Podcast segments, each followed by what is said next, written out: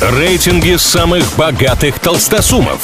Списки самых популярных знаменитостей. Названия самых впечатляющих достопримечательностей и не только.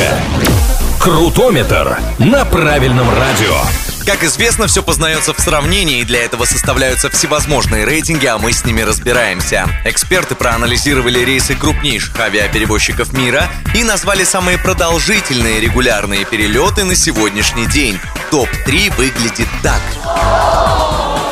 Третье место у одного из рейсов компании Qantas, самого большого авиаперевозчика самого маленького континента. Самолет, летящий из австралийского Перта в Лондон, преодолевает расстояние почти в 14,5 тысяч километров и находится в воздухе 18 часов.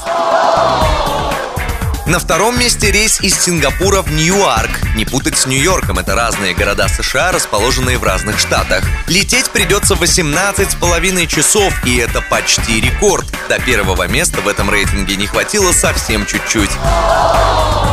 Самый продолжительный регулярный рейс на сегодня длится без малого 19 часов, за которые самолет преодолевает 15 тысяч километров. Вот тут как раз речь о полете из Сингапура в Нью-Йорк. Эксперты отмечают, что количество сверхдальних и сверхдолгих перелетов будет только расти, все благодаря развитию авиатехнологий.